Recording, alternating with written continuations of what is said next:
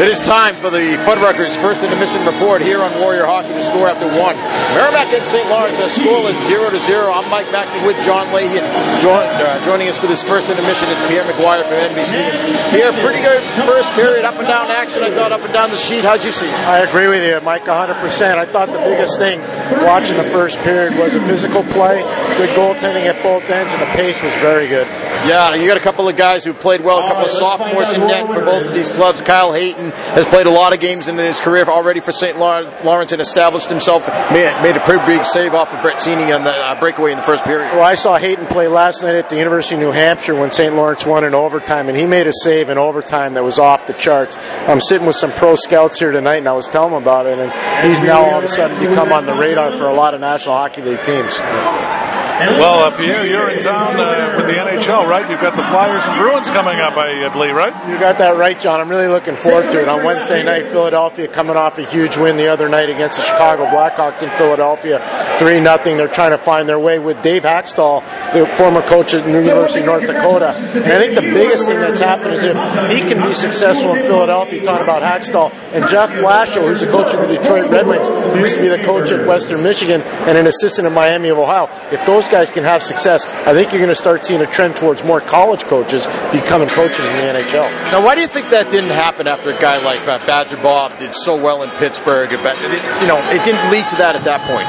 Well, I was one of them that actually did get a chance. I uh, won two Stanley Cups in Pittsburgh, one with Bob Johnson, one with Scotty Bowman. Then I moved on to Hartford and became the head coach there before they moved to Carolina.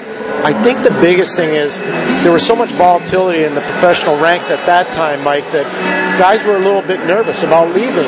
But now the money is so much greater. I mean, we won the Stanley Cup in 1991. Bob Johnson made $115,000. People forget that. It wasn't the millions of dollars that guys are making today. The next year we won, Scotty Bowman made 120,000. So, I mean, it took some time, and now Dave Hakstol signs a five year deal in Philadelphia. It's $2 million a year. So now they have the confidence to leave.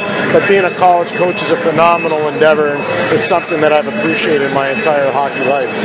Yeah, what do you think of the outdoor games? Now it's coming back to Boston this year, Gillette Stadium, the home of the Patriots, Montreal, and the Bruins. Uh, what's your what's your thought process about how this has been going on? John, I feel so blessed to have had the opportunity to do every single one of the outdoor games uh, that NBC has shown, and even going back to the Heritage game when Montreal played in Edmonton, and the iconic shot of Jose Theodore with the toque over his mask. I did that game as well.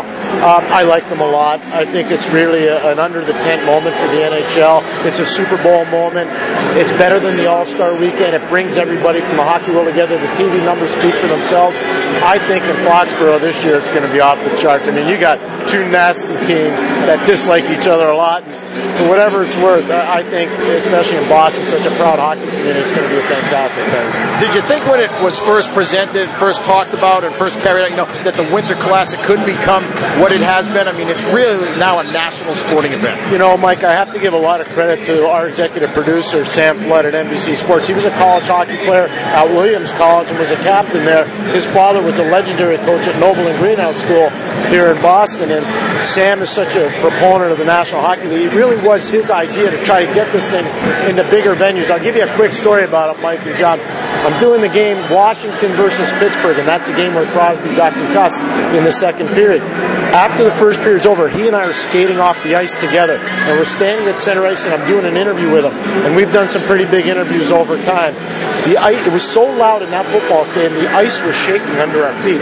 And at the end of the interview, Sid says to me, goes, "Hey Pete, that was one of the best things we've ever done." I said, "I don't know about you, but I still feel the ice shaking."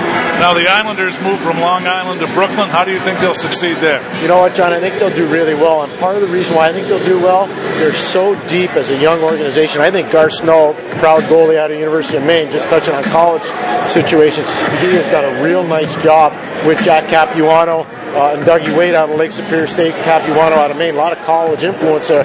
They've done a really good job, John and Mike, in terms of bringing in young players. And I know Boston fans want to hear this. John Tavares is as good as any player in the league. I'm telling you right now. So I think they're going to do very, very well there. How about Lou Lamoriello moves up to Toronto there? Uh, very interesting move, I think, there, you know, to make that move. Very, uh, you know, uh, I got friends in Toronto. I, I, know, I know you do. And uh, it's, it's such a, a, unique environment up there. You have to succeed, right? Well, you're going to get a chance to see him when Babcock comes down, or you can ask Mike about it. But Mike's a good friend, and I'm really proud of his son here playing tonight. It's fantastic to see him. I know all the years Mike and I have traveled around the National Hockey League, I've, I've watched young Michael grow up as a player, and it's exciting to see him play college. I think Coach Lamoriello, and that's what I call him affectionately with respect, uh, he'll do a good job there. They needed to create organizational standards in Toronto that had really dissipated over time. Now they're back.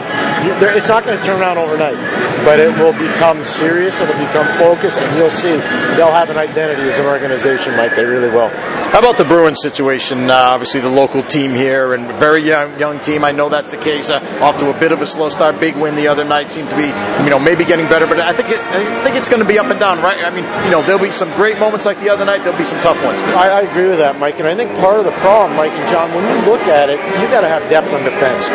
So you lose Dennis Seidenberg, you trade Dougie Hamilton, you start the season with an injury to Zdeno Chara. You've taken three of your top six right out of the lineup. You know, and then you're starting to break in and bring a guy back like Kevan Miller that had odd season surgery. Uh, you're clearly hoping that Torey Krug can, can carry the ball for you every night. That's hard to do when you're five foot nine in the National Hockey League. So that's part of the problem. I, I, people have to understand around the league, and I know nobody wants to give the Bruins credit. I'm going to. I think the Bruins, before it's all said and done, will fix whatever ails them now, and I think they're going to retune this thing on the fly quicker than most people think. Thank you. Let's take it back to the college game for a minute, Pierre. Uh, you know, we're, we're pretty fond of Hockey East around here. Providence winning the national championship last year. That's quite a story, isn't it? It is. It's a great story. But I'm an ECAC guy, so I'm going to say, what about Yale and what about Union? So, and, and, you know what? No, I love college hockey. I watch so much of it. I can't watch enough of it. Um, it's fantastic what Providence did last year. Uh, Nate should be really proud down there for the, for the job that he did. Uh, I think the biggest thing for them is how do you lose John John Gillies in goal, and that that's going to be an issue for them, obviously going forward. But man, oh man, that was awesome. And you know, you look at BU Pro. I mean, that's great stuff. And Jack Eichel is an iconic player. People are going to be talking about him for years and years and years. And uh, David Quinn's a good friend of mine. He used to work with me in my hockey schools here in Boston. And the one thing I'd say is uh, I don't discount BU ever. Uh, Jared, Coach York. I, you know, I've, I've got this. I got to interrupt you guys for a second. I'm a huge fan of college hockey. To me, Jerry York is one of the truly great coaches of all time, no matter pro, major, junior, or college. He's got to get into the Hockey Hall of Fame. Go look at his wins compared to the guys that are in the Hall of Fame, and I'm talking about pro coaches. He hasn't had nearly the luxury of coaching as many games.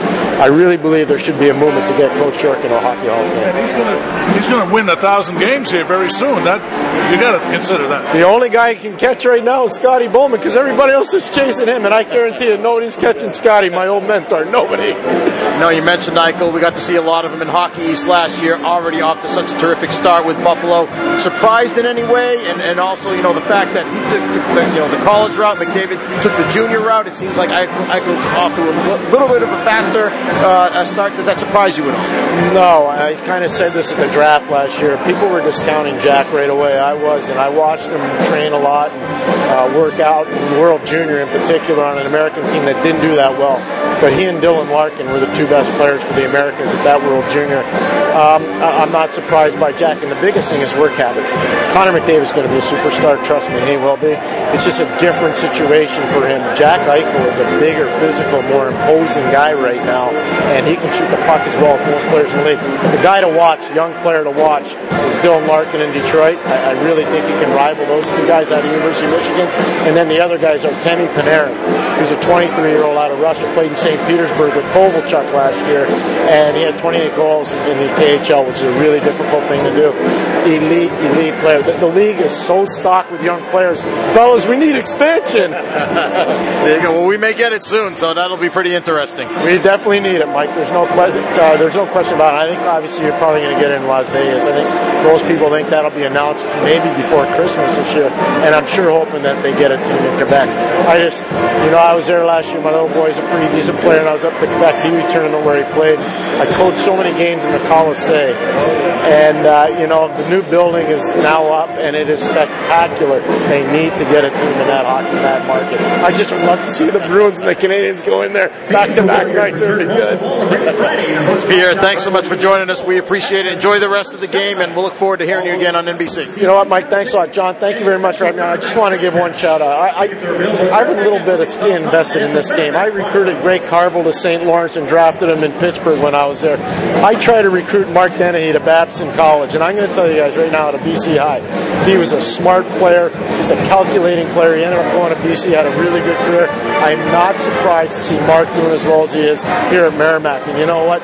You guys got a heck of a coach here. He's a great guy. He's a championship person. I just had a spectacular visit with him before the game. I'm really proud of both coaches here tonight. Well, Pierre, thanks again. Come back and see us sometime if you're in the area. I'm going to be back. Don't worry. I love it. So, usually I just come and hide in the corner, but tonight's, what do you have, alumni weekend here? So Yeah. hard to get a, homecoming, hard to get a seat here. I know. Where did you park? Three miles away? No, I talked to Denny. He took care of me. There you go. You're, you're welcome here anytime. Dave. Member, membership has its privileges. right?